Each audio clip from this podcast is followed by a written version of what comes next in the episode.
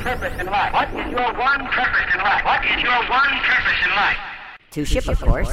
It's time again for build engineering, DevOps, release management, and everything in between. Welcome to the Ship Show. I'm your host, Paul Reed, SoberBuildEng on Twitter and at SoberBuildEngineer.com. And who's with me tonight? Hi, this is Sarah Mellon. Hi, this is Yusuf, at Build Scientist on Twitter. How's it going, guys? Great. Pretty good. Good. Well, so tonight for episode 26, we're going to be, we have a panel reviewing PuppetConf 2013, which happened in San Francisco last week. I was able to attend, and we assembled a panel of guests from all sorts of walks of life to talk about the conference and what happened there. So we'll get to that right after news and views. First up tonight, turns out that Nginx, the popular web server and Apache competitor, has gone commercial. Yusuf, you linked us to this article, and it sounds like, I guess, they're selling it on a subscription basis, starting at just over $1,350 per instance per year. Seems kind of high for a per instance license, but I guess they're going to offer some extra stuff in the commercial version. Yeah, I think they're offering a lot of management tools, and there's a lot of projects out there that use, the open source vanilla, I guess, Nginx. Chef server, off the top of my head, I know uses Nginx. Mm-hmm. And a whole bunch of other projects out there, but yeah, it's pretty cool that they've got some commercial offering. Yeah, looks like they're going to add health checking, commercial grade activity monitoring, advanced load balancing, dynamic reconfiguration, extended logging capabilities, high availability, and adaptive media streaming. So yeah, coming to a AWS Linux instance near you soon. That's something else they noted, that they tested and certified it for use in those environments.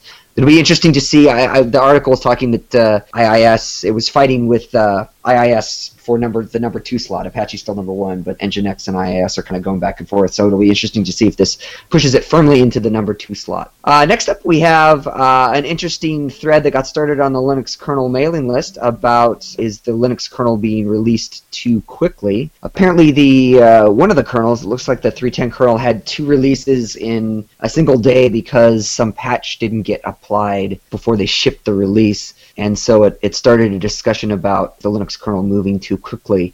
We'll link to the discussion in the show notes. But yeah, I thought it was kind of an interesting discussion, because I've heard some kind of crazy things. You know, I've heard Linus say things like, no one should use the Linux kernel directly. Like, we don't release it and manage the releases to be used by users. We expect vendors to take it up and then provide something to their users. Most of the big distros do that, right? I mean, they do, but what I find interesting is that this sort of idea that they're not even optimizing for that at all, for the user at all. They're just saying, well, you should always get it from vendor. I've always run the vanilla Linux kernels directly from the tree, and it's interesting that I guess that they're just pointing out that maybe their process and management around doing releases of the Linux kernel may not be as good as everyone assumes they are. I mean, doing a brown paper bag release of the kernel within the same day is kind of telling, I think. They upset end users that just pull down the vanilla kernel, like you're saying, Paul, or they upset vendors? Well, that's a good question. I don't think they upset anyone. That thread is so long, and there's so many RE, and like innovations. Right. It's just right. Well, I think the bigger thing is any. I guess I would say it this way: anytime you have a paper bag release, which I don't know if people are familiar with that term, but that's what we always call releases that you're so embarrassed you put a paper bag over your head within a day. You know, so they basically released the 3.10 kernel twice in one day because they forgot a patch. That is indicative of some problem. And I think people were pointing out is the way that we do releases serving the people that we want to serve. And again, I just always find it interesting that they actually, Linus has said in the past that he's not serving people that grab kernels directly, really. It's like end users should be using a distro supported kernel. So it's just interesting what they're optimizing for. I never really sort of understood that, but yeah. Actually, on that note, next up we have another sort of similar story from Apple. They apparently released a beta or a version of Find My iPhone that required developer login or had the wrong bit set. So it disabled like logging in to Find Your iPhone. They corrected the problem later. It turns out it's interesting. I guess they corrected it without having to push a new app update. They did it somehow on the back end. But I brought this item up. I was having a chat with someone on Twitter where they were saying, bring continuous delivery to phones. It was the takeaway. And it was like, no, that's not my takeaway. My takeaway is quality and process still matter. even if you're doing mobile, which apparently, I don't know, it was interesting. Did you see this story? Yeah, it was pretty pretty crazy, I guess somebody goofed or maybe forgot to turn off a feature bit or, whatever. It is surprising to me. Every single place that I have ever worked has done something like this. Most notably, the one I remember is VMware actually let a beta release of ESX go out the door, and so it was time bombed. It was set up so that it wouldn't launch VMs after 2 months or something like that, and it was like a huge deal. And this is one of those things we always talk about, like SSL certificates. I just don't know how stuff like this happens. And one of the interesting points, the reason I brought it up, is because a lot of people are thinking that continuous delivery or whatever buzzword, DevOps, solves these sorts of problems, and it kind of doesn't. The other interesting bit was that there are two ways to view this problem. The Apple App Store only lets you publish applications once every X days or once a day or whatever, so you can't continuously deploy a mobile app. And your takeaway could be one of two things. Either you should have more process and QA around your apps before you push them, or the App Store should let you just deploy every single version of the app that you every commit that you in a continuous delivery sort of fashion. And it's interesting because I think companies and developers would like the continuous delivery version of the world, but I think consumers would hate it. And that's always been a long-standing dichotomy that people just kind of gloss over. I'm curious about the continuous delivery for the phone. So just imagine for 1 second, I'm only going to talk about the iOS device. I'm not really familiar with the Android marketplace, but so just imagine going to your app store and you just check off, yes, I would like to continually receive updates to all the apps that I have installed. And say you have 150 apps, and I have 32 gig iPhone. Just imagine if, 20 gig of that or something is just rolling constantly because everyone's pushing updates. Like, what do the people's data plans start to look like? Everyone just sort of maxes out, and they're like, "Well, this is going to be an interesting problem interesting kind of to see how this develops because iOS 7 has turned off app update notifications, and as we've seen with Chrome and Firefox, that's the first step. Don't tell users you're updating. That's the first step to basically allowing push 50 versions of your app a day. It's interesting. I had a quick conversation with Jez Humble at PuppetConf, actually. And I think a lot of proponents of continuous delivery use continuous delivery as like, hey, we want to release the app as quickly as possible, even when consumers don't really want that. And what's interesting is if you actually talk through kind of the tenets of continuous delivery, sometimes I think conceptually it sort of gets misused as a justification to like, well, we need to be able to ship broken app, so we don't have to care about quality because we can just update the app. There's an interesting sort of probably longer conversation, probably worth a whole episode in and of itself. But yeah, I mean, how many times have you been frustrated when you download a version of the app and it just doesn't work? Or they change something and it's broken and people get frustrated and get angry, but they kind of put up with it. So I mean, maybe it's partially the consumer's fault for just accepting brokenness as a state of the world now for pretty much everything. But I guess when it comes to phones, when I dial a phone number, I'd like the call to go out. So it's a little scary that if they were to allow some sort of continuous delivery on mobile devices, I think there are real consequences, and there are a lot of unintended consequences of doing that, but I also don't think anybody cares. I think it's inevitable. Knowing Apple, there's probably going to be some silly option where this is only viable if you have a Wi-Fi connection, then it tries to like pull everything across that instead of using your mobile data plan. Yeah, or it'll be interesting to see if Apple does anything like if there's a certain number of complaints, but they don't let you do continuous delivery because you can't be responsible with it. I don't know. That would be weird. If they do some sort of policy around that, I don't know. But the flip side of that, Apple has a big thing about curating the apps in their app store, and you could always, if you let people publish whatever app they want all the time, they could change their app to be against certain sets of rules and then change it back before. That would be an interesting malware use case. Yeah, Apple hasn't been flawless with their curating, so. Yeah, it's true. Anyway, last up tonight, Yusuf, you again linked us to a story about SourceForge. The once mighty SourceForge is fallen. We'll link to it in the show notes. The TLDR is basically that, I guess, DICE, who now owns SourceForge, is shipping open source project installers that do drive-by installations, and they've been incentivizing or bribing, depending on how you want to view it, projects to use their drive-by, I don't know, what's the word? Not crapware, adware. installer instead of the default installers. Yeah, I think it's kind of unfortunate. I mean, you know, I used to use SourceForge back in the day a lot, and it's, I don't know, you know, once they started putting ads and now this junk or crap or whatever, yeah, they're kind of going downhill, but... Yeah, I mean, I guess once they got acquired, that's kind of what happens. But I mean, I haven't used SourceForge in a long time. I guess everybody's kind of using a combination of GitHub and Google Code. It's interesting, though. GitHub is not a replacement for SourceForge. You're right, it isn't. In so much as GitHub doesn't really do... Well, I guess they do. I was going to say they don't really do, like, releases, but I guess you can... get really that feature. They do. Now that I think about it, they do. I guess the reason I say that it didn't resonate in my memory as them having that, because a lot of times those releases seem to be tied to things like Python libraries. They don't tend to ship like the example they give was FileZilla, which is a Windows BitTorrent app, I think. So you don't see that on GitHub where it's like a lot, where it's like, here's our compiled installer and you can download it from here. You can get like Python code or Ruby code, you know, that you don't have to compile as a release, and you can get the source code as a release, but not really like... But yeah, it's sad to see, though I have to say it's interesting. I've noticed this with Slashdot recently, where if you actually look at the names, a lot of stories, probably, I would guess maybe almost a quarter of the daily stories are somehow linked to either a DICE author or link back to something through DICE from Slashdot. So it looks like that was their strategy in buying them, just to monetize it all. But that's a little incestuous. Yeah, it is. But yeah, I guess that's how times change. That is what it is. Yeah. Well, next up, PuppetConf 2013 here on the Ship Show.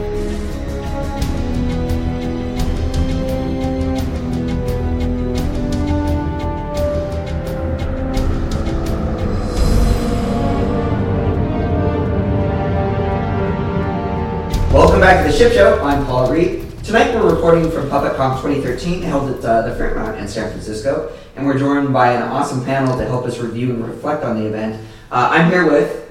Don Foster from Puppet Labs. Deepak Giri Gopal, the only one. Also from Puppet Labs. Jordan Cecil. Eric Sorensen, Puppet. Nigel Kirsten, Puppet. Will Farrington from GitHub. Welcome to the Ship Show, all. Thanks. Thank you. So first up, I wanted to start with Luke's keynote. The slogan for the conference was "Collaborate, Automate, and Ship," and he kind of led off with that. And I thought that, you know, that really did a good job of sort of capturing kind of the theme of the event. I was laughing in his keynote, like he kind of a few minutes in was like, "Everyone in this room is weird," and that he got quoted on that. And he was talking about the fact that you're at PuppetConf. And talking about these things makes all of us kind of in the same boat of weirdness. And I think he made a joke about, like, well, kind of the sysadmin trolls under the bridge and where this is our event to go and get out from under the bridge.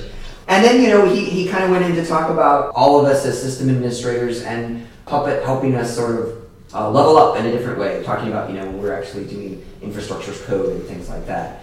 So I wanted to kind of ask the panel about your thoughts on that sort of humorous intro and sort of just the group of people that were here this year. Yeah, so it's true that we're the weird ones, but I think it's less weird than it used to be in the sense that there's way more people here than there were last year or the year before. It's been doubling in size each year that's gone on, so it's not quite mainstream, but it's certainly like the awareness is getting to a place that you know, we certainly haven't seen before, I don't think. And I meant to ask, what were the attending numbers this year? I think we were trending up close to 1,400. Wow! And we had about 4,500, maybe 5,000 people on the live stream. Which was awesome. And it was the main events were in the grand ballroom, and it was full. You know, there was like packed out every keynote. Yeah, and so Luke also talked a lot about kind of the two major problems that organizations are facing are sort of agility and culture change. And then he was talking about how sort of Puppet helps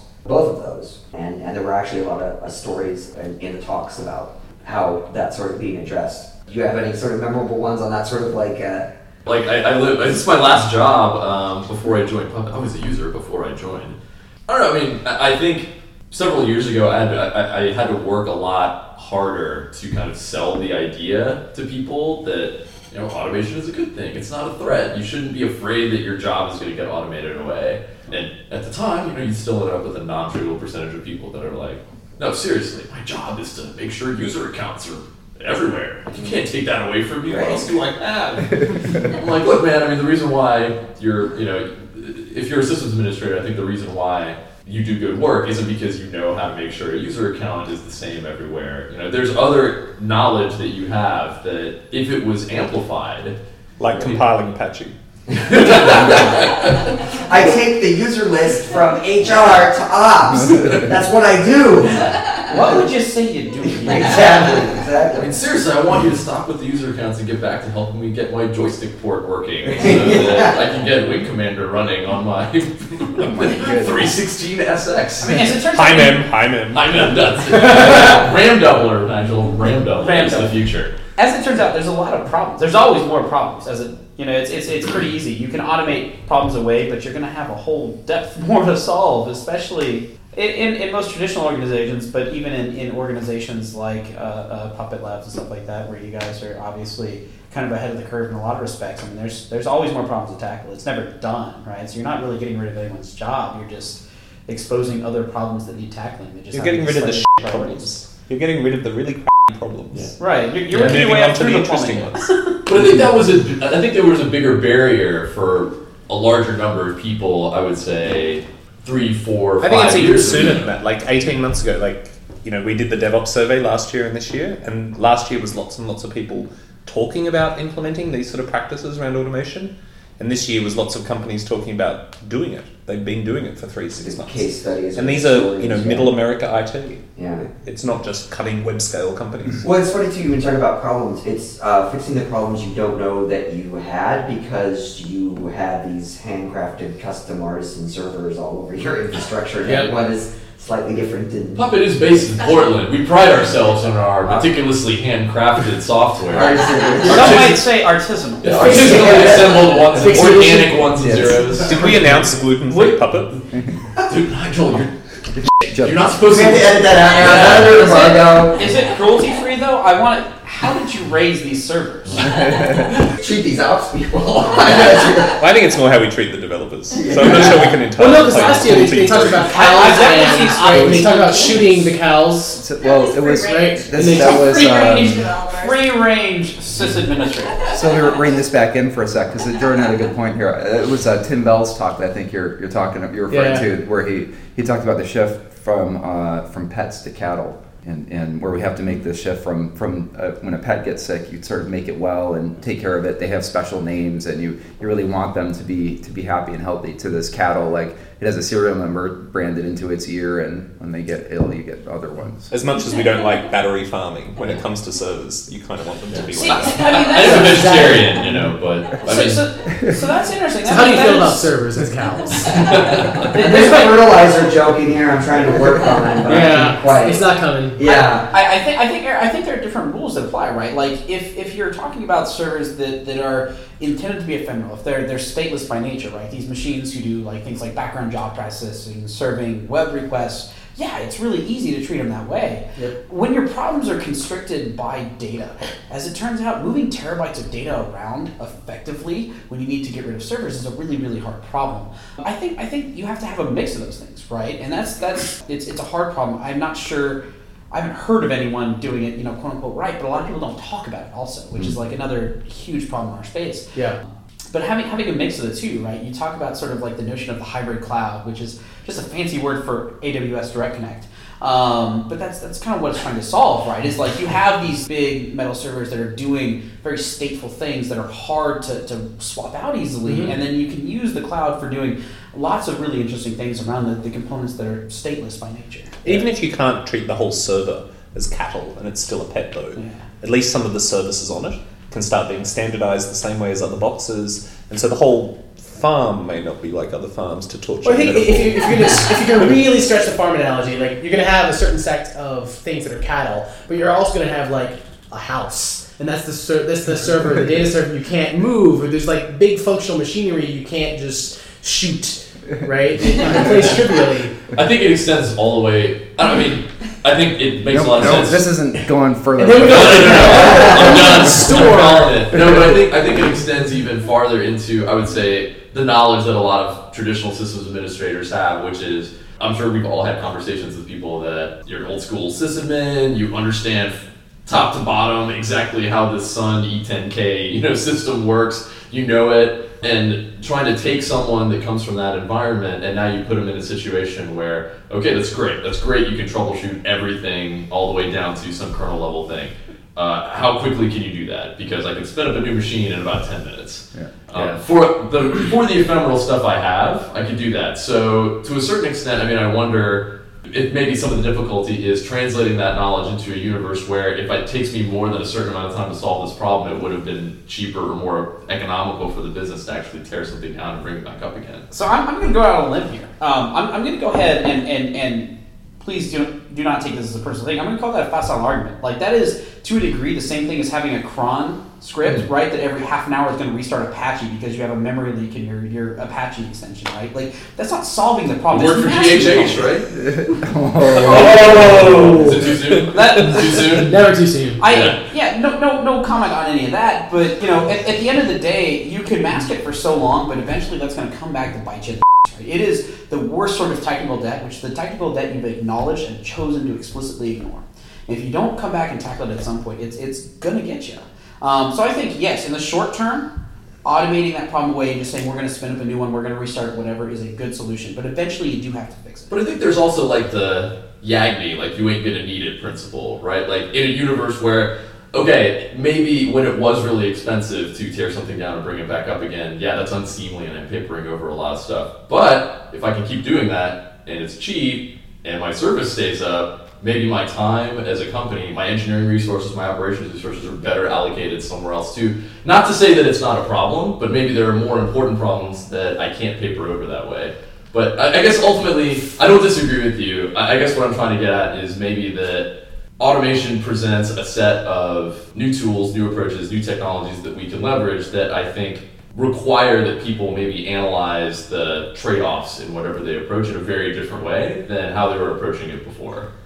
So we were talking about this earlier. I think a lot of people, when they come to this space, and I certainly had this experience, there's like, should I use Puppet, should I use Chef? And there's like, it's a Puppet versus Chef argument. We were talking about this before the show. And what I found amazing is that at the conference, like, there's none of that anymore. It's, we're all getting together and arguing that you need automation. It's like, right.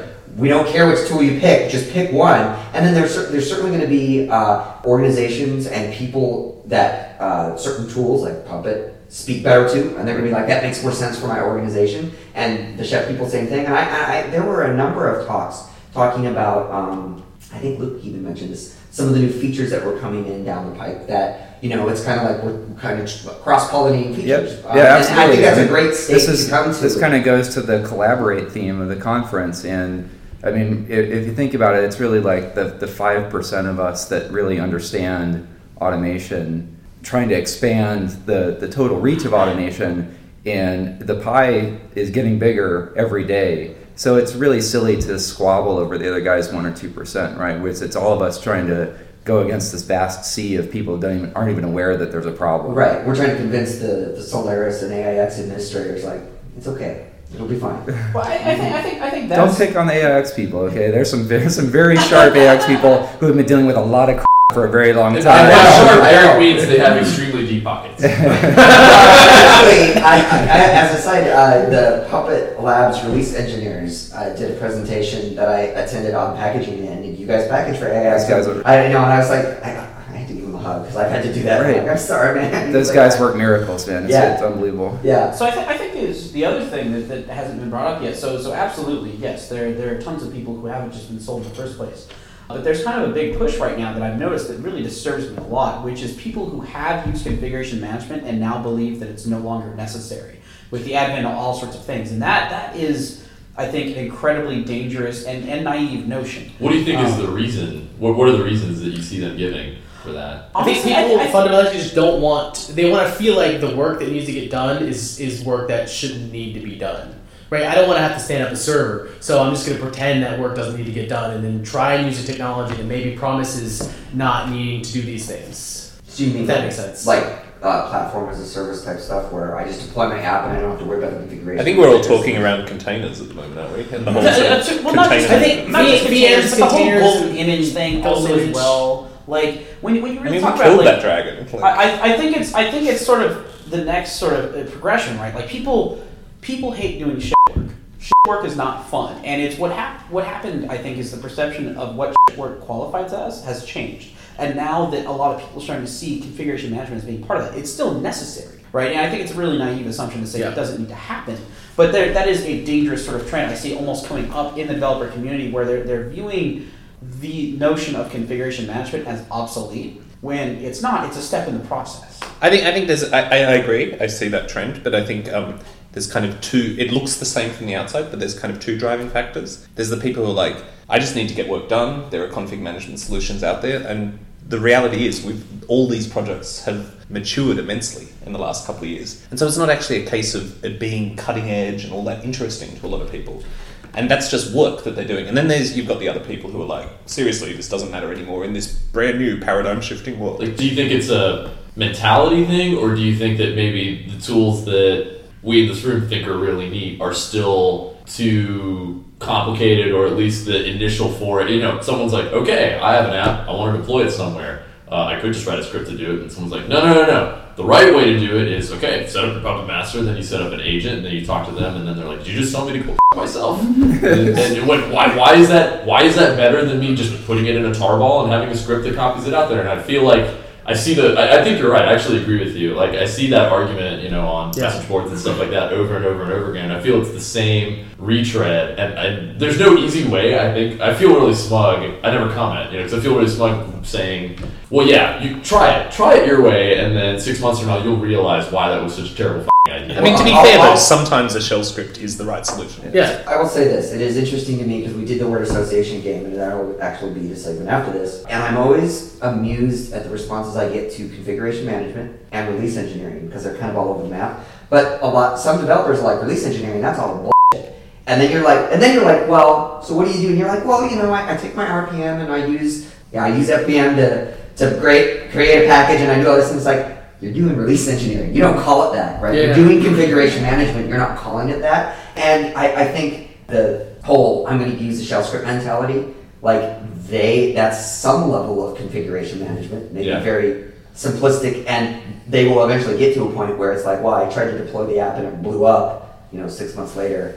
And then it's like, well, let's hire an ops person, right? Yeah. Who's had lived that story for their career, and they're like, okay, let's go. I feel like it's kind of this the sort of armchair architect scalability boogeyman thing you see on the Hacker Newses of the world. Only it's in an operations context, right? Where classic example, someone posts like, "Hey, I built this thing," and then immediately all the comment threads are like, "Well, if you want this to scale from the 10 users you have to 10 million users, what you really need to be thinking about is using like a multi-data center, reverse traceroute, 1024-bit encrypted, Jetstar or something or other, right?" And then, plus capacitor. Yeah, absolutely. But it's kind of like there's some kernel of truth to that, which is, I think, obviously the commenter is trying to say there is. It's not don't be so short-sighted. Think a little bit about the future, but obviously there's a continuum of stress you should subject yourself to. You can over-engineer something, and I wonder if maybe these people that are thinking super simple to start, they're just on a different point in that continuum where they think anything beyond a really simple shell script is over-engineered, and maybe they don't understand necessarily like the to your earlier point, the problems that they're papering over. Oh, absolutely. I mean, that's certainly a possibility. I mean, it's kind of always best practice to assume ignorance rather than malice in these cases, right? No one's trying to intentionally say, here's a good tool, ignore it. No, he didn't say the hackers. I have been name dropping people when they crack them. People like to hate on the internet. Right. Well, absolutely they do. But to circle back to the evil commenters. To circle back to the questions that Unipac and Nigel asked.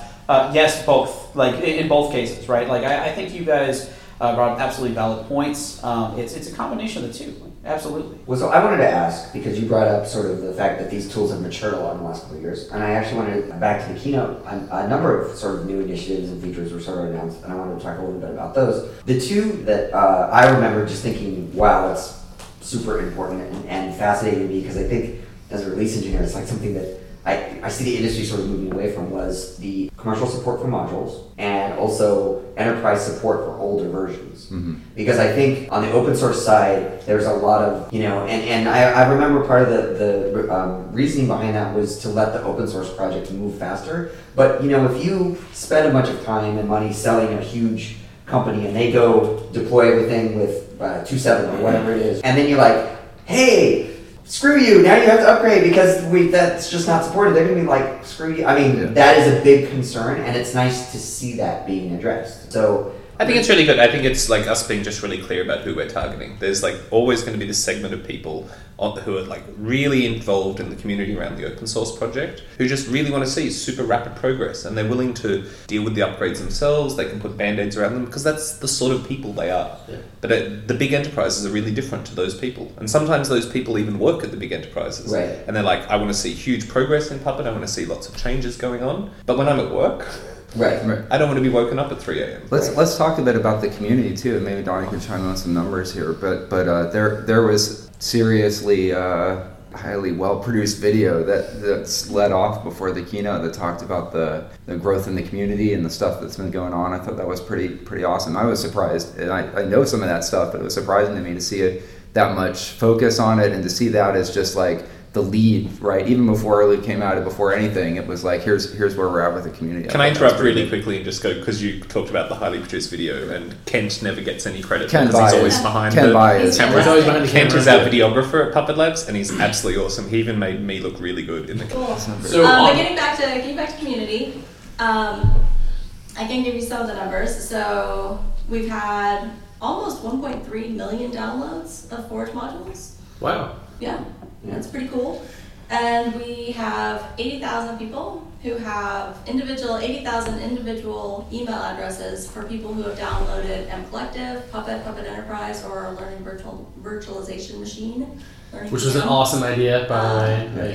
Shout out to Nick Fageland, tech writer at Puppet Labs. Did a great job. Tech writer? Yes. I love tech writers. Excluding PE, there's a new PuppetDB actual stand-up installation doing stuff about once every 13 minutes, which I thought was crazy. I ran the numbers. It's like, that can't possibly be right.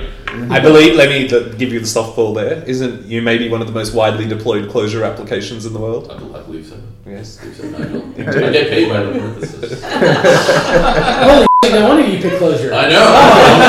I'm going to coat myself a minivan. I actually did want to talk about the support cycle thing, though, because I do think there's two parts to it. I think obviously commercial customers want to know that the stuff they've got is going to work for a really long time, but I think we dance around the issue part of the reason why they don't want to upgrade this stuff is because they presume that there's a lot of volatility and there's a lot of risk in upgrading this stuff, or they have to do a forklift upgrade of everything. I mean part of my job that I don't get paid for, I don't know, maybe they should pay me for this, but is to make it so that that's not nearly as onerous. For example, things like being able to allow mixed version deployments, or being able to do speculative upgrades for people, being able to give customers more interesting tooling to analyze what the impact of an upgrade is going to be. I think there's a certain threshold for a lot of companies where even if there's quote unquote sort of stodgy commercial enterprises that don't even want to upgrade anything, I think it's really just a function of how confident they are that they can upgrade this stuff. Right, and it won't ruin their shit. Well, in full disclosure, we've been bad at that in the past, right? Yeah, absolutely. Jordan and I were talking about this earlier. There's stuff that would come in a point release that would just blow stuff out of the water for no reason. Yeah. And I think our move to semantic versioning and the open source and Puppet 3, we should, we really stand behind that. It's a really strong signal about what breaking changes are, and it's part of my job to make sure that we're really deliberate about this is a change that is honestly backwards incompatible. We're going to have to bump a major version number. It's not free. It's not super. It's not as expensive as doing it for enterprise. Integers are pretty cheap. But it's not free. There's some cost. There's some cost to do.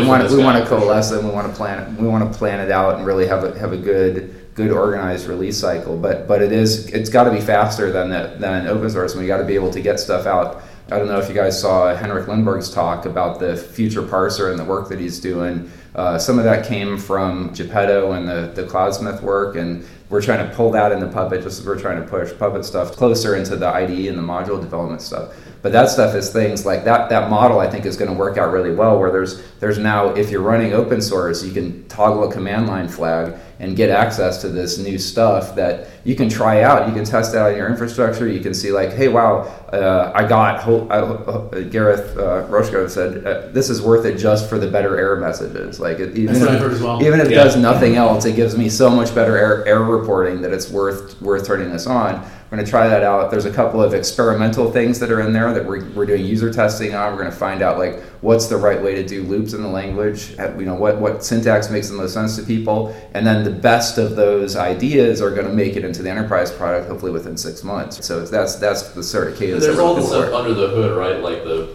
actual, documented wire formats, like being disciplined about versioning, stuff that goes over the wire. I mean, I think it's internally, all the software that's going to be deployed, on-premise that does sophisticated stuff, I think just needs to start following. It needs to follow the same patterns that you see in like GitHub's API, where it's version. You're more. You don't just break it because you can break it. You have to be thoughtful about it, and that's so that people that are integrated anymore. Sorry, that's what people that integrate with it, like they're not super disrupted, and you can roll out stuff almost. It allows you to increase the velocity of change, because you have a structured way of encapsulating kind of all the damage that you could do. People can pick that. So I think we kind of left a point behind there, though. Like we hit lots of really great things, I think, that are going on to let future features be available now so that they can be experimental, like version numbers that give you signals about upgrades.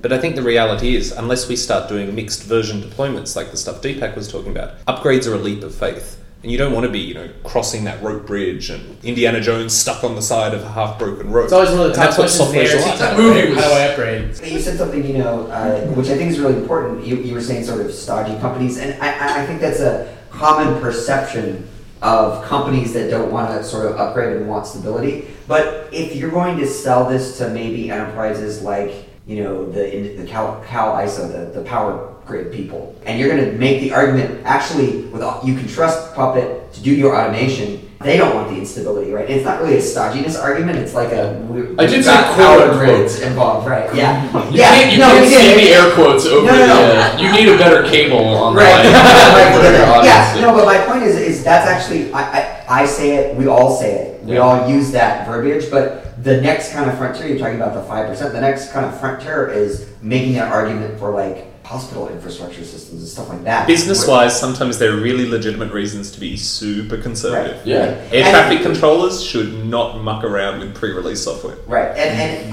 please tell me that they are. Or they, I don't have any of my code running in an air traffic control system.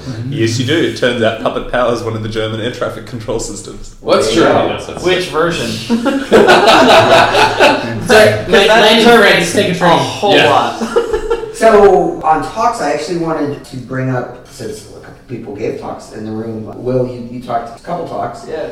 And I was lamenting that I wasn't at the Boxen talk because I was like, I wanted to see that one. But I did see the first talk, and I think the thing that stood out to me the most, and you spent some time sort of it was weird, right? Because you spent some time developing the idea, and the idea is that, everyone can commit. We trust people to do the right thing. So you sort of talked about it and then developed it with the audience, but then it was weird because it was like, this is the way we roll. So it was this weird sort of like, you're explaining it and trying to sell it, but then there was this sort of, but this is not a foreign concept to us. So that was interesting to sort of see you talk about that, because a lot of organizations do have 18 gates to actual production, so I thought that was fascinating. Yeah, I mean, absolutely, and I have to admit, I'm a little bit spoiled in this regard, in that every company I've worked for has been, to a degree, sort of this mindset. Yeah, it's really interesting, I think, when you stop and approach problems from sort of, I hate the term first principles, like as kind of like an idea, but it really is, that's what it's about. Right? Mm-hmm. When you go back and say, what if, for a second, we pretend that we get rid of all of sort of our built-up notions about what it means to like have a company full of people and say, what if we take a company and we hire people that we know that we trust, we hire people that we know can ship things, we say, I trust that you are capable of acting like an adult and making your own decisions and doing them in the best possible way with respect towards the company and respect towards yourself. That's crazy talk. Right. Did they say this to you, Will? Not to me. abstract, really.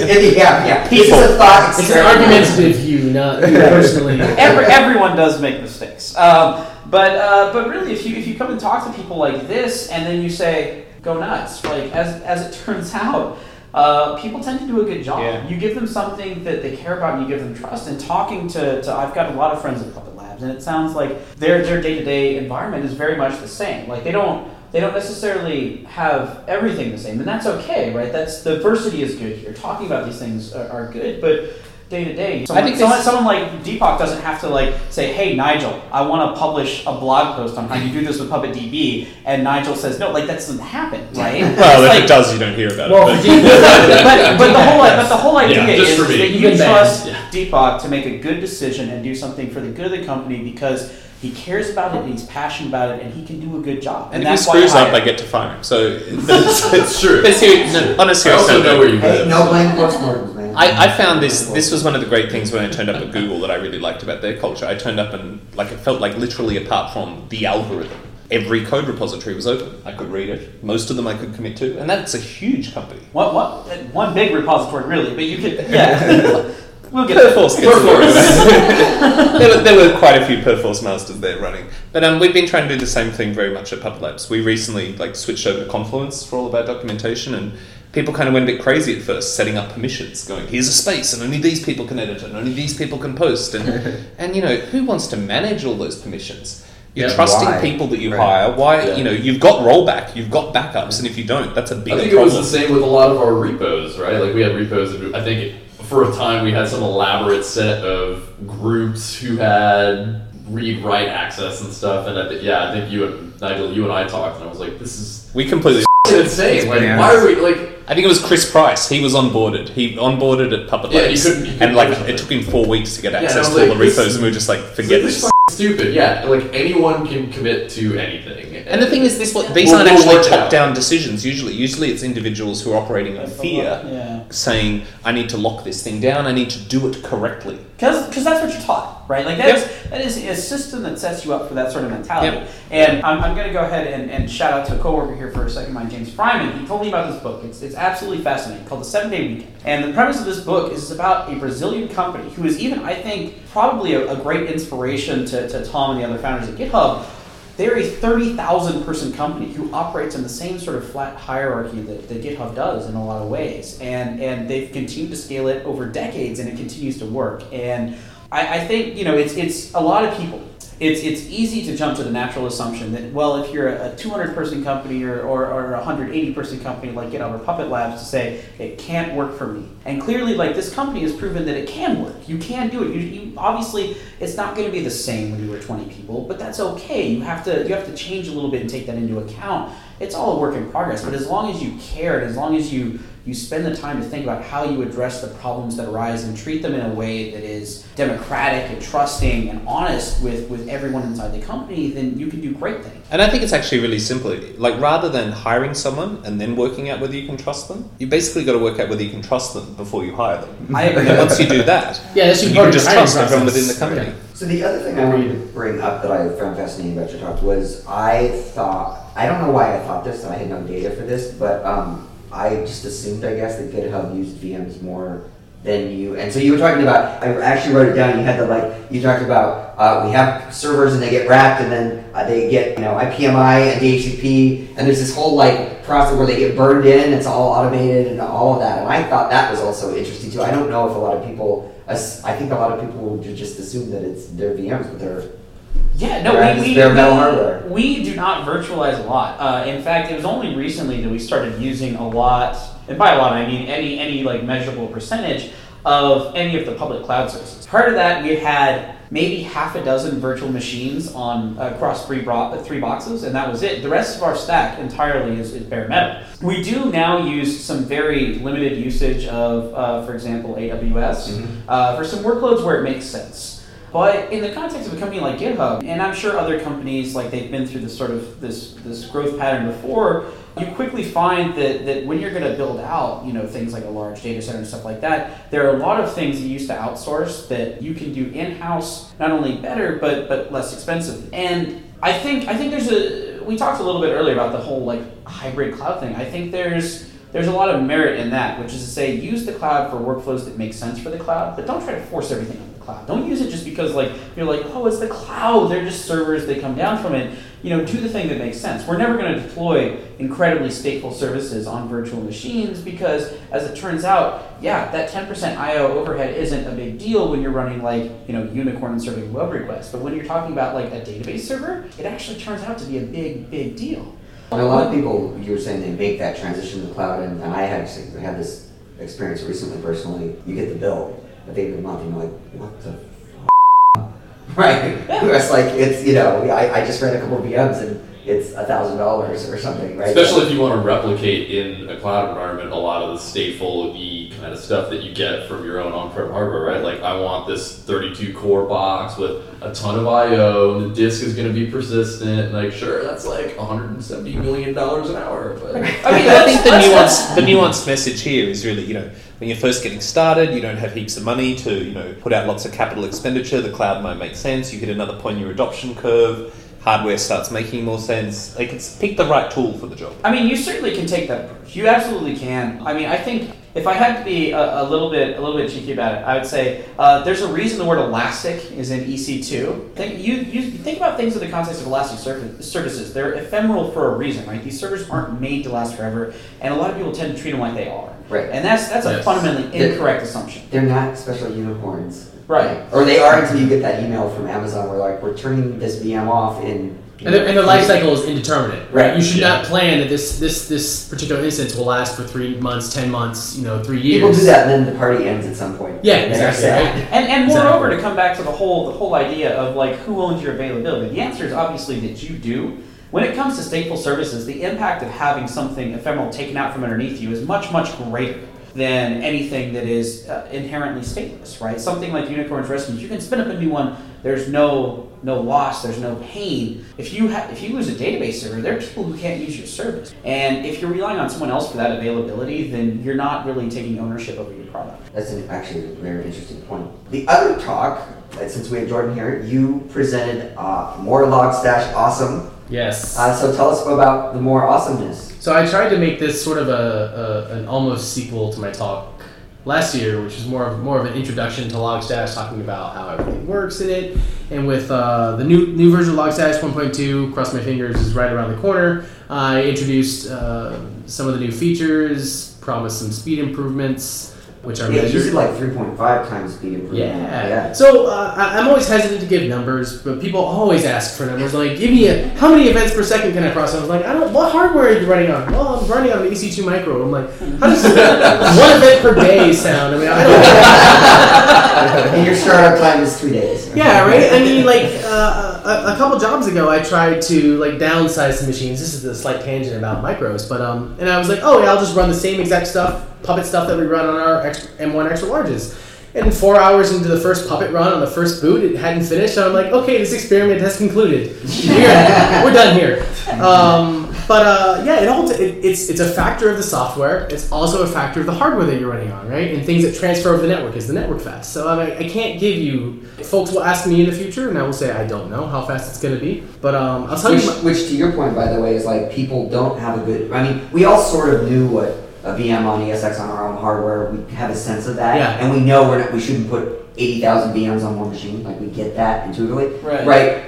You don't own that number anymore if you spin up exactly. Some Amazon. Like, you start, I mean, the EC2 is great for a lot of things, and then once you launch, you have this big successful business on EC2, and you're like, all right, we're experiencing performance problems. And you run talk, you're like, what is CPU steal? And now you're into this whole world of things that you thought you had compensated for, but there's a whole world of constraints that you're not accounting for. But just buy more instances. That's a long-winded way of saying it. I can't tell you how fast it's going to be, but in my particular test, it is 3.5 times faster.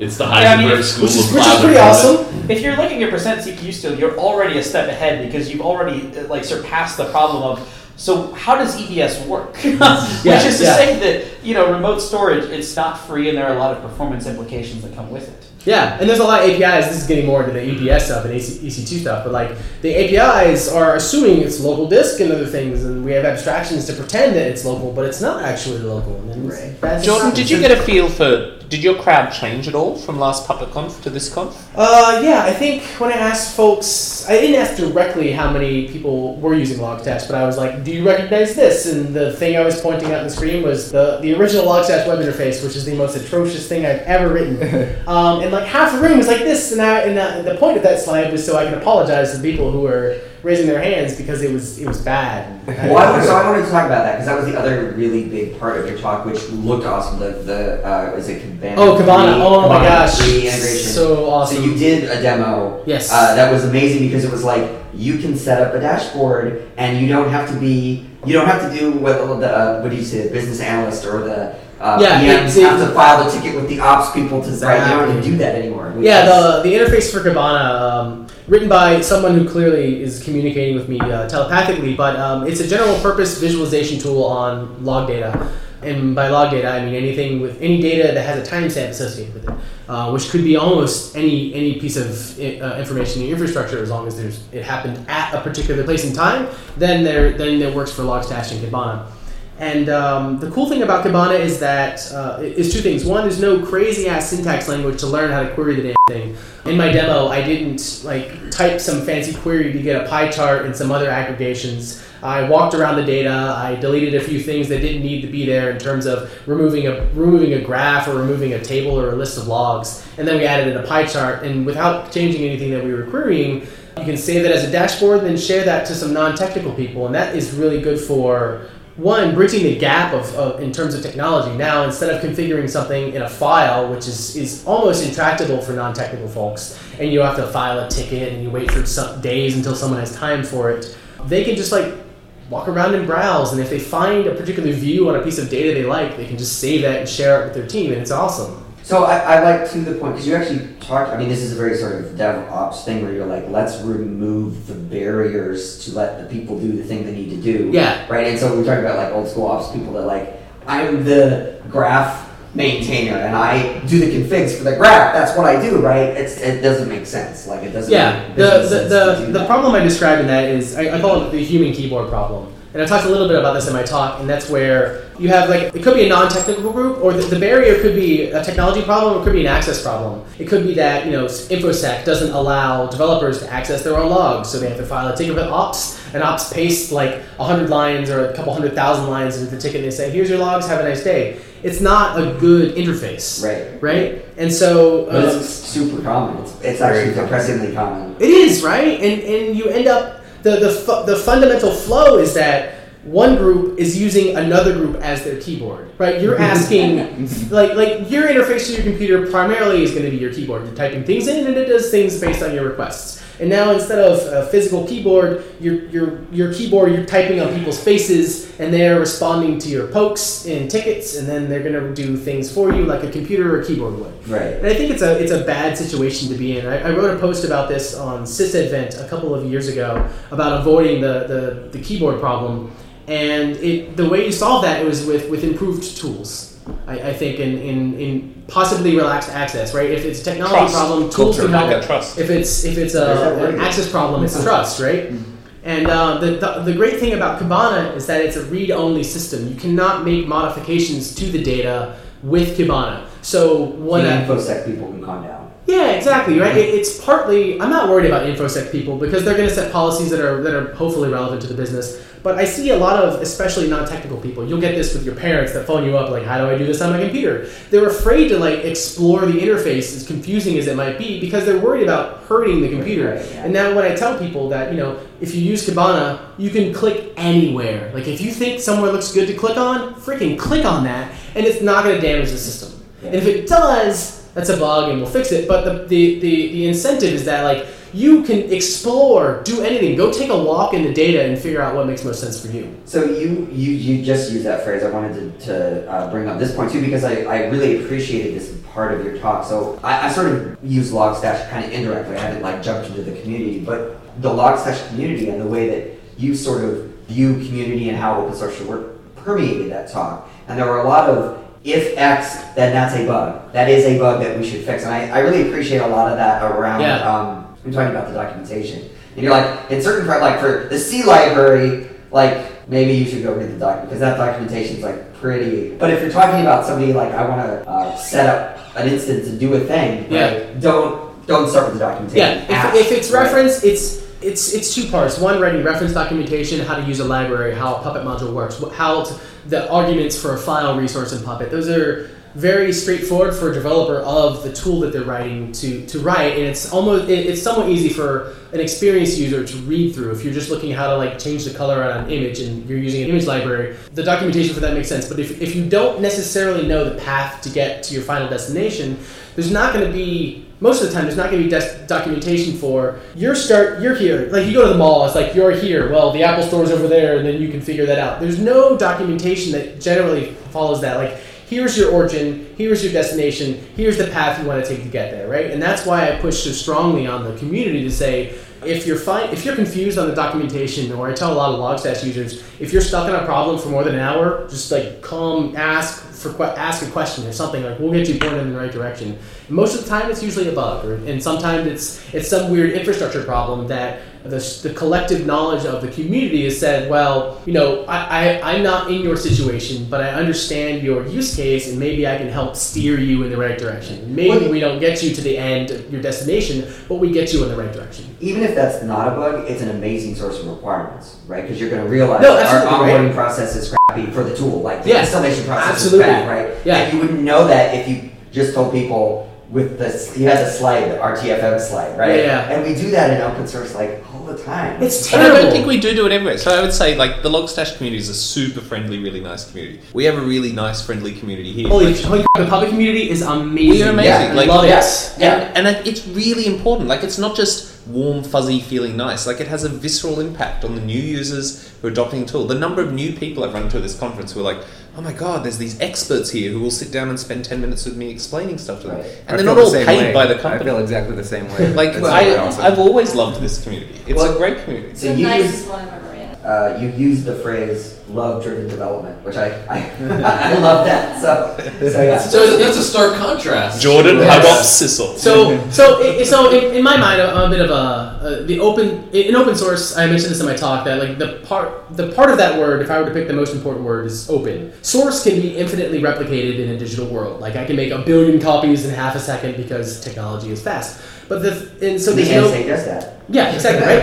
And there's no effort to copying or exposing that source code to someone else. But there is a lot of effort that's required to, you know, taking someone under your wing and calming them down and their epic frustration. They've spent a day trying to learn this tool that they heard is cool, that management had said, find us a logging solution or an automation solution, and they don't understand, and they're frustrated, and they're mentally down the wrong path, and the only thing that is going to bring them back to sanity is a human, because humans can empathize and sympathize with other humans. A computer is, I mentioned this in the talk, is just as good as a wall. Like, you can talk to a computer and read all the walls of documentation all day long, and that will never get you on the right path as a human saying, I understand what you're thinking, here's what it actually is, and now let's drive along the rest. That empathy it's pragmatic too. Like, you give it out to people, and it spreads. Yeah, they come back. They bring more users into your community. They talk at your conferences. They contribute code back to your projects more willingly. Like, it's not just a warm, fuzzy, you know, this makes people feel good. And it took me a long time to learn. I mean, my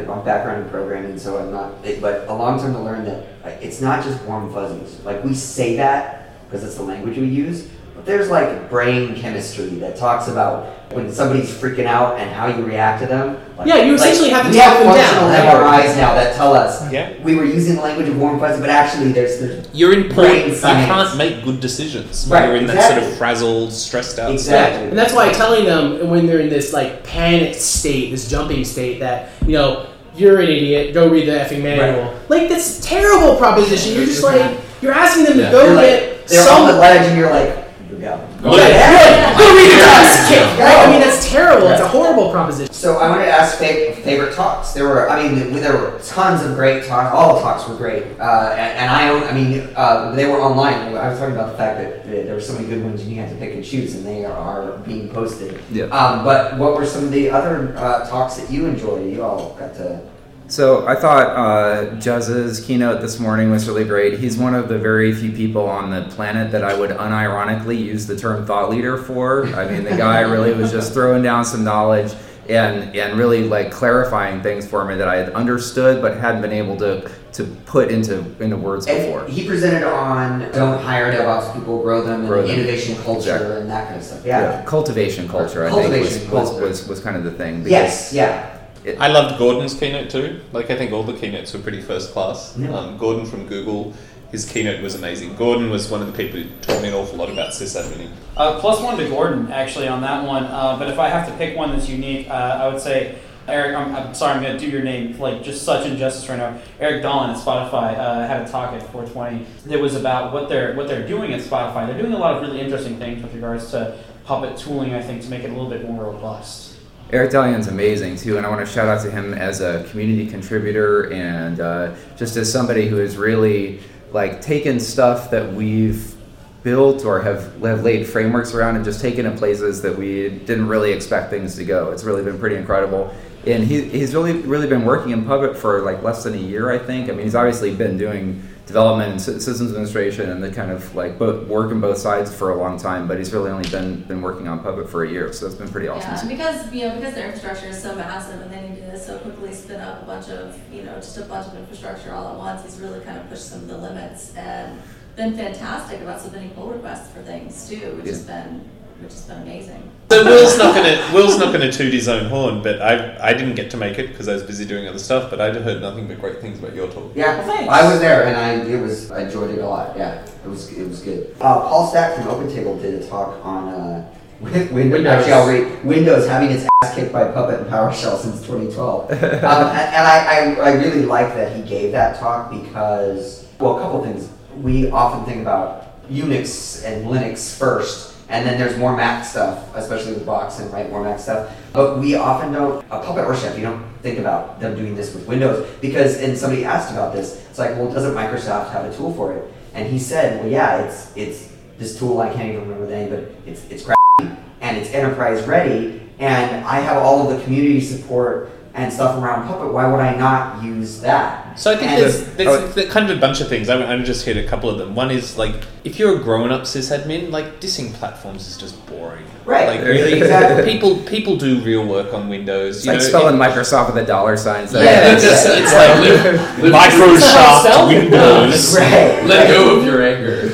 But I mean, we invested a lot in Windows over the last year or two, and it's been really great bringing those people all into the community. Yeah, well, this is like actually one of a trend of several Windows-related talks that's going on. Rob Reynolds is one of the new Windows developers on the platform team. Did both a hands-on lab as well as a talk about Chocolatey, the package provider that he wrote. So I hadn't heard about that. I'm like, I shivered when Paul did that. Chocolatey is amazing. It's amazing. We were really. Josh, you're like, why did it take so long for someone to realize like that was something that needed to exist? Right. No, I was like, I have 5 clients that they can stop pulling their hair out now. Yeah. Like, as soon as we have this conversation about Chocolatey. Speaking of tools from Microsoft though, like I think, to be honest, imitation's the sincerest form of flattery, and we've seen Microsoft come out with their, what's it called, desired state configuration system. Oh yeah. And it pretty much uses the same terminology as Puppet, like, and I think it was actually a cut and paste from Nick Fagerlin's doc. It may possibly be, but they're using the same model. Like, it's important to have a declarative model.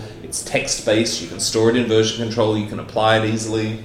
There's a new PowerShell-based one too, which is kind of crazy. Like, honestly, I don't know a whole lot about running Puppet on Windows, but I gotta just say thank you. Like, we have a WebKit core developer who wrote all of our Windows support inside of GitHub. Like, we have Windows VMs, for GitHub for Windows. He wrote all of it by himself. He taught himself Puppet for this, and that's brilliant. Like, in 2013, that's a possibility. Now it blows my mind that a WebKit developer's like, yo, I'm gonna write some Puppet. It's so we can have CI bots. And to be fair, like, I actually think the Microsoft probably many of us grew up with is probably not the company that we have now. Right. Like, ran into this great guy Peter at Microsoft doing Hyper-V support for OpenStack. They're contributing to heaps of OpenStack. We've talked to the Azure guys a lot, and they're keenly interested in getting Puppet running better on Azure because that's what people are asking for. Well, it probably won't ever be the company we grew up with because the news today that Ballmer left. I mean, that's yeah. You know, it's kind of, I gotta say, that was a weird kind of like. We should watch Pirates of the Silicon Valley. I gotta say, like, seriously, I'll like Godspeed to Stephen, but at the same time, you know what's really weird when the company stock goes up 7 points. When you announce you're leaving? When you announce you're leaving. Brutal. That's 40 out for Steve. Remember that? Yeah. That's a great video. Yeah. I also want Mitchell Hashimoto, whenever he speaks, is amusing. I loved all of the stories he had. That he told the story about that VMware, you could run VMs inside VMs. So he's like, well, let's just keep doing that. And he's like, got 8 deep.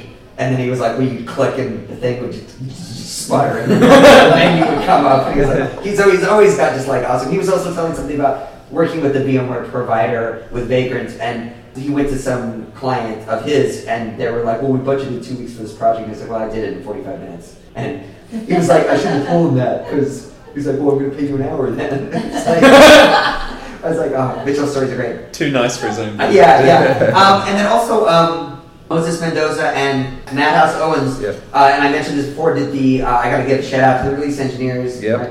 They did a great presentation. We have a lot of people at Puppet Labs that work really hard, and those guys work harder than anybody. Yeah. I mean, they bust ass. So the one thing that he said in his presentation, Moses said this, because I saw that a version of their presentation at the release engineering workshop conference back in March, and he said up front, he's like, if you saw that talk, and a couple of us had in the room, it's like, our infrastructure is totally different, and here's the way it's different, and all the stuff they've been able to do. So that was an amazing talk. And of course, we had the hug about HPUPs and AIX, and the fact that you have to package for that.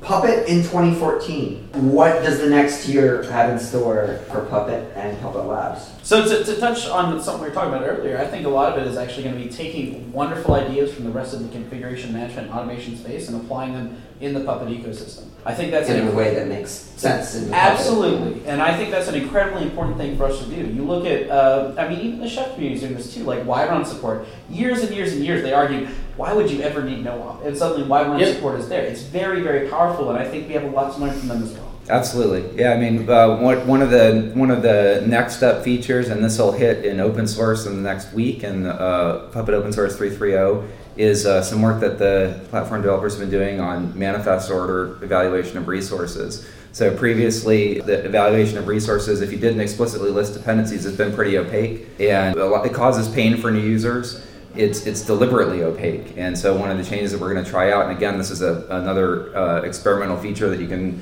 enable with a command line flag. We're going to try it out and see. There's concern from many quarters that this may actually cause more problems than it solves, but there's been enough pressure and enough, like, you know, people actually legitimately get super frustrated and flip out about it and spin off of the ecosystem before they get to the point in the learning curve where they're past it. So we figured we'll give it a try. It's now pluggable what order resources happen in, and you can turn it on so that they happen directly in the order that you write them out in the file. It sounds kind of crazy, but my favorite feature about this is, like, I think the thing this enables, which is we now have a command line option for completely random ordering when you haven't specified dependencies. Yeah. Oh, sweet! And I actually built something to do this in a previous job where I would, like, shuffle my catalog and do all sorts of stuff to the thing so that it would. Well, you used to have that feature was almost by default before Puppet 2.7.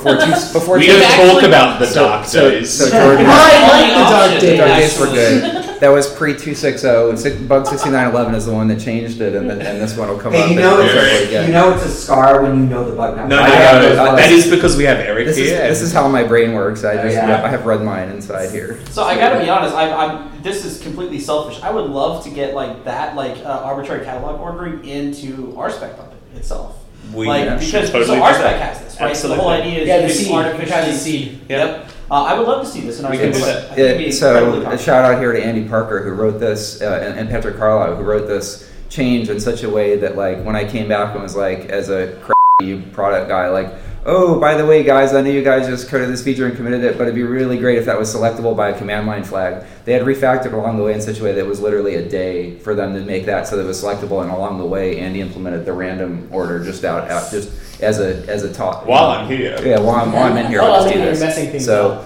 that's going to hit in 3.30 next week, and then we'll figure out what's going on with it and whether it's going to happen in the open source version. Probably a lot of other kind of experimental changes along the open source side, all moving towards this idea of a really radically scalable asynchronous-based execution model that's described out in our Armatures repository. We had a couple of Armatures shout-outs and comments about it. It's in a GitHub repo, github.com/puppetlab/armatures, and that's where the discussion around this sort of thing is happening. I'd be really surprised if we hit the end of next year and we didn't at least have some prototypes out around a new core, like running Go, C++, whatever it is, and trying out some of those sort of experiments there to reduce the footprint of the agent. We're going to go for all parentheses, I think. This is a totally leading question, but I love sort of. I got so many questions about this. So what's kind of the future with things, for example, like the Puppet Module Tool? What can we expect in the future with Puppet Module Tool, Puppet Forge, Module File? Well, that's a great question, Will. Let me talk a little bit about modules. Ryan, there was a lot of talks in the conference program about modules and about reusability, improved reusability of modules. Luke mentioned supported modules, and we actually in the past, I think 3 months, have more or less quadrupled the amount of people working on the Forge and working on modules as their full-time job. So we're going to see modules come out that are given lots of love underneath the Puppet Labs namespace. We're going to see modules that have like improved coding standards, probably some, I don't want to make too many promises that are outside of my particular bailiwick, but I think it would be pretty awesome, and I think the team's working towards kind of a Travis CI kind of setup for modules. You put stuff up on the Forge, and we'll like tell you whether it passed all the tests, whether it has tests, how those tests, what the coverage is of them. And that way people will be able to really have a great idea about like this module is super reliable and it's written really well and it supports these operating systems, it supports these versions of Puppet and has these dependencies on other things outside of itself. So this will be really great for authors too, because you'll be able to get early warning that if the current unreleased master branch breaks your module, you'll be able to get fixes in before Puppet actually gets. Or if you want to support older versions of Puppet that you just aren't interested in testing yourself or the platform. It's expensive and complicated to test Puppet. So right now we don't really have a way to express like, hey, this module is written for this level of Puppet, of the Puppet language, but it supports above it a little bit, supports below it a little bit, so we really need to be able to express that. I mean, Ruby Gems is not the greatest example, but I'm sure we can steal some ideas from that. So the question that is probably on everyone's mind, the Fairmont was pretty swank. Do we know where next year's PuppetConf is going to be? No comment. Have we announced that yet? No comment. No comment. We can absolutely definitively announce that there will be a PuppetConf 2014. There you go. All right. Well, thank you all for joining us. This was a great panel. Thanks for your thoughts on PuppetConf 2013. Thank you. Awesome. Thanks. Thanks for recording us. And we will be back in a moment here on the show.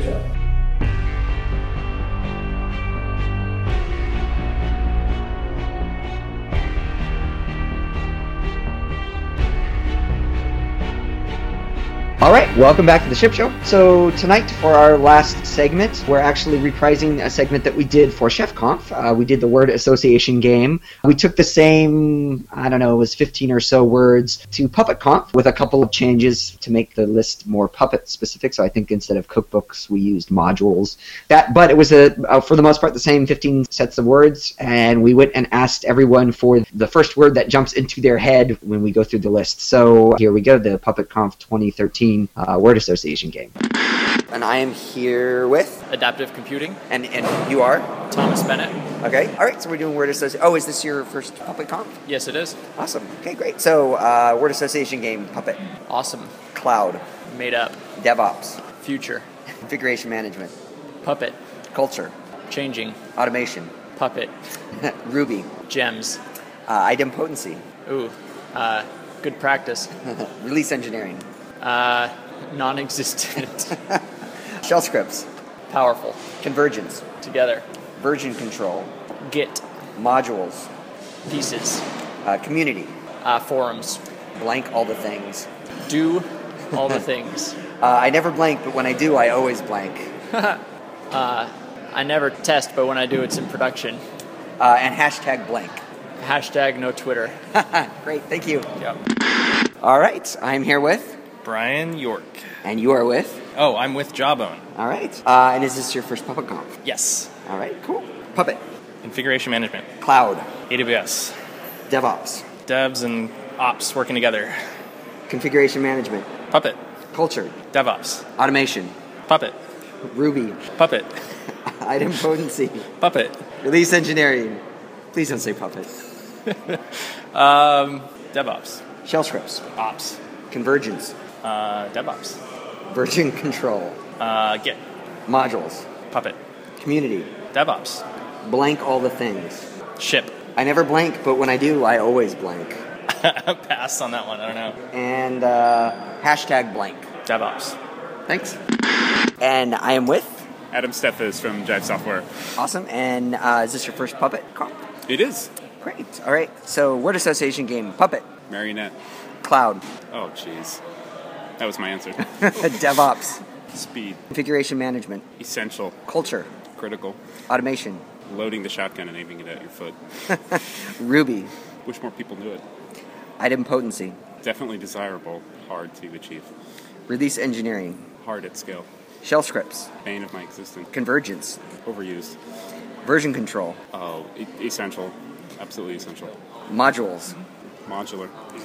Community. Love. Blank all the things. Automate. I never blank, but when I do, I always blank. He said it, not me. And hashtag blank. Hashtag jive. All right, thanks. Thank you. All right, so we are here with... Christopher Weber. And you are with... Demand Media. And is this your first PuppetConf? It is. Awesome, great. All right, so we're going to do word association game. I'm going to say a word, and you're going to say the first word that pops into your head. Okay. All right, puppet. Configuration management. Cloud. A lie. DevOps. Get shit done. Configuration management. Puppet. Culture. Gene Kim. Automation. Puppet. Item potency. Puppet. Release engineering. Sober build eng. Shell scripts. Evil. Convergence. A chef thing. Version control. Awesome. Modules. The Forge. Community. Awesome. Blank all the things. Test all the things. I never blank, but when I do, I always blank. I never test, but when I do it in production. All How's right. that? That works. And then hashtag blank. PuppetConf. All right. Thank you very much. So I am with? Sony PlayStation. And you are? Sysadmin. And so word association game. First word that pops in your head. Puppet. Gonzo. Cloud. Rain. DevOps. PugOps. Configuration management. Subversion. Culture. Bacteria. Automation. Machinery. Ruby. Gem. Item potency. Viagra. Release engineering. SCM. Shell scripts. Bash. Convergence. Routing. Version control. SCM. Modules. Manifests. Community. Elephant. Blank all the things. Screw. I never blank, but when I do, I always blank. Think, but I always think slow. Hashtag blank. That's going to be hashtag conundrum. Great. Thank you. You're welcome. And I am here with? Chad Thompson. And you were with? I am with DICE Holdings of Iowa. Nice. All right. And is your first PuppetConf? It is. Cool. All right. So word association game. All right. Word association game. All right. Puppet. Big Bird. Cloud. Amazon. DevOps. What I do, I guess. Configuration management. Making life easier. Culture. Culture. What we all wish we had a better one of. Automation. Making my life easier. Ruby. Objects. Item potency. The thing that I'd like all of our systems to be. Release engineering. The job I often don't want. Shell script. A lot of experience I wish I didn't have. Convergence. Places we need to go. Version control. Absolutely essential. Modules. How most of my Puppet Coach should actually look. Community. A fantastic one here at PuppetCon. Blank all the things. Automate all the things because I've seen the t-shirts walking around and it's always stuck in my head. I never blank, but when I do, I always blank. I am drawing a blank on that one. And hashtag blank. Hashtag everything. There you go. Thank you. Thanks. Right, so you are? Leslie with Wikimedia. Awesome. And is this your first PuppetConf? It is. Awesome. Great. All right, so word association game. Puppet. All right. Marionette. Cloud. Clown. DevOps. SysOps. Configuration management. F*** you. Culture. Bacteria. Automation. machines. Ruby. On Rails. Idempotency. Dictionary. Release engineering. Annoying. Shell scripts. Bash. Convergence. Buzzword. Version control. Git. Modules. Puppet. Community. Yay. Blank all the things. Eat all the things. I never blank, but when I do, I always blank. I never push code, but when I do it in production. And hashtag blank. Hashtag win. Great, thanks. All right, I am with... Jordan Cicel. A few people know who you are. Maybe. I try to keep a low head. Yeah, and you're with... Oh, it's a secret? Okay. It's a secret. We can't talk about it? All right. And is this your first PuppetConf? Oh, no. This is probably my third or fourth. Oh, okay, cool. All right, word association. Puppet. Awesome.